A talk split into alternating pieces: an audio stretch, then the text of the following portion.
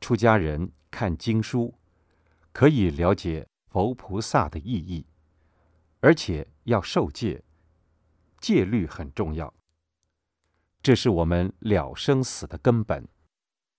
持戒忍辱是第一道，要修苦行，粗衣淡饭，为常住，为众人服务，做功德，才能开出我们的智慧。才能亲身体会佛菩萨的意思。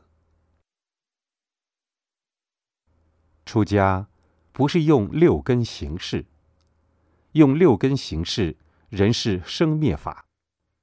六根分别，则有生灭；有分别，生灭，即成五浊恶世；无分别，则无生灭。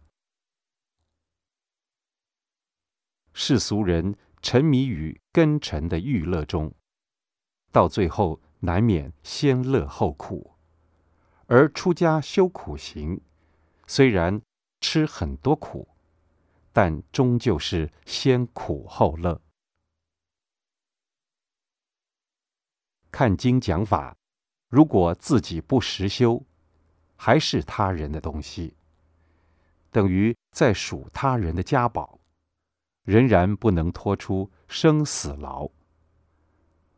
万法归一宗，到最后还是要念阿弥陀佛。念佛修苦行，才能就近了生死。如果要练不倒丹，先要从淡泊两字开始学起。等到衣食住都能无碍。贪嗔痴也都消灭了，这样妄念自然消除，才能谈到禅定功夫。以前的祖师总是安守卑下，不惹人注意，越是默默无名，越是少攀缘，越是好用功。若是心多攀缘，则一根散乱。心多骄满，则易失败。道业若不成就，也枉费我们来出家。如果我们真为修行，龙天护法自然拥护，自然身心无所畏惧，外物亦不能伤害我们。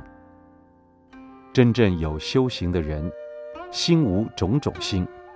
众生皆乐见，人人皆有缘。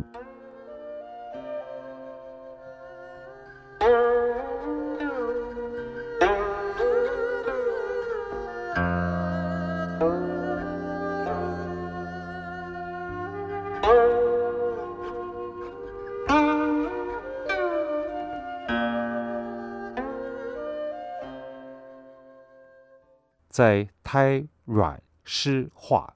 四身中，我们每个人都曾去做过，在别道中受完业报，投入父母胎中，转为人身。